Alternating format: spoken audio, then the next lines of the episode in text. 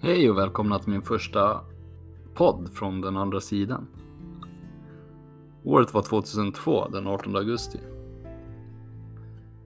Jag skulle precis gå och lägga mig efter att jag hade duschat. Så jag sätter mig på sängkanten. Så stirrar jag in i väggen. Så uppenbarar det sig en stor gammal trädörr. Som öppnar sig. Och det jag ser innanför det är som en stentrappa. Tänkte vad händer nu? Ska jag gå upp där eller? Men nej, ner, ner, ner kommer en man i vit dräkt.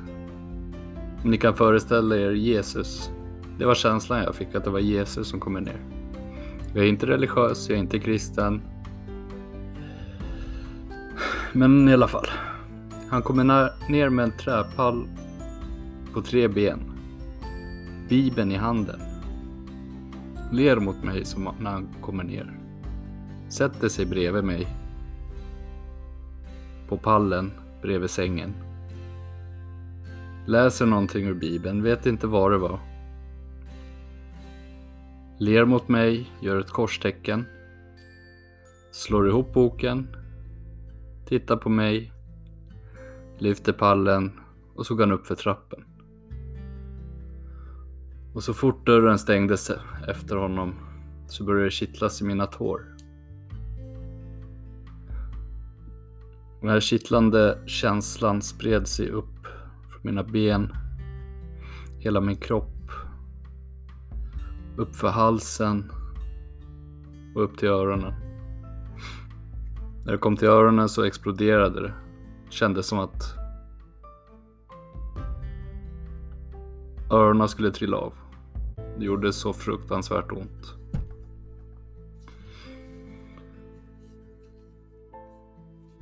Och så hände samma sak igen den 18 augusti. Men två år senare. 2004.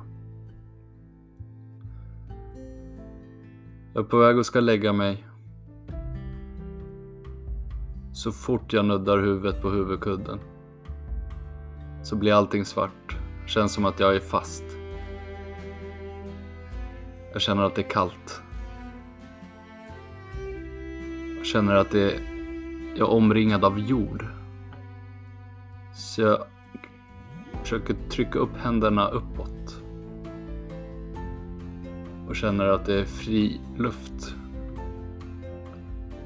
Så jag kravlar mig upp.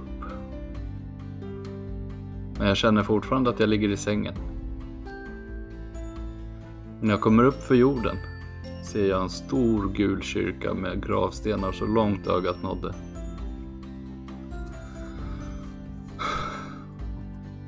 Och det var en jätteläskig känsla. Jag ville inte vara kvar där så jag, så jag försökte nypa mig själv eftersom jag kände att jag låg kvar i sängen och kunde röra armarna. I nuet som jag var. Så nöp jag och nöp till slut föll jag tillbaka i min egen kropp. Kom tillbaka till verkligheten. Och i verkligheten så började jag se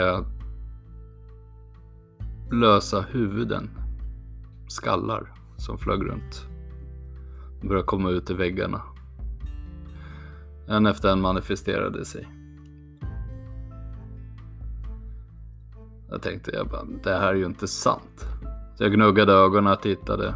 De fanns kvar. Flög runt i hela sovrummet. Gnuggade ögonen igen. När jag tittade upp så stod alla sju radade framför mig. Jag stirrade och tänkte, vad vill, vad vill de här då? Den i mitten tittade på mig och nickade lite. Och sen så åkte de ut genom väggarna igen. Två år efter det, 18 augusti igen. Så fort jag lägger huvudet på huvudkudden så känns det som att hela min kropp dör.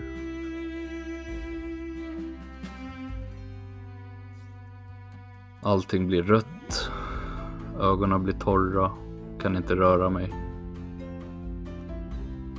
Rummet jag ligger i börjar krympa.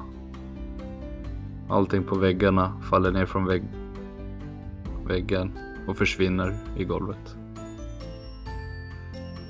Till slut blir rummet så litet att den förvandlas till en gammal träkista. Kändes som jag låg där i en evighet. Men till slut kommer jag ut. Och tänkte det här var ju lite creepy. Undrar vad, vad det finns för budskap med det här. Finns det någon där ute som kan läsa av vad jag har fått? Eller bara vill prata? Så det bara höra av sig. Just det. Min brorsa fick ett meddelande 2003. Mitt emellan de här visionerna. Han fick ett meddelande den 18 augusti också. Där det stod ring Adam. Den 18 augusti. Det var ingen avsändare. Det var tre på natten, prick. Men han sa ingenting, han trodde det var bara något skojmeddelande. Tills jag berättade om mina upplevelser för honom. Då vart han lite darrig och berättade om sitt meddelande som han fick. Tack för mig. Kommer väl mer snart. Fortsätt lyssna. Godnatt.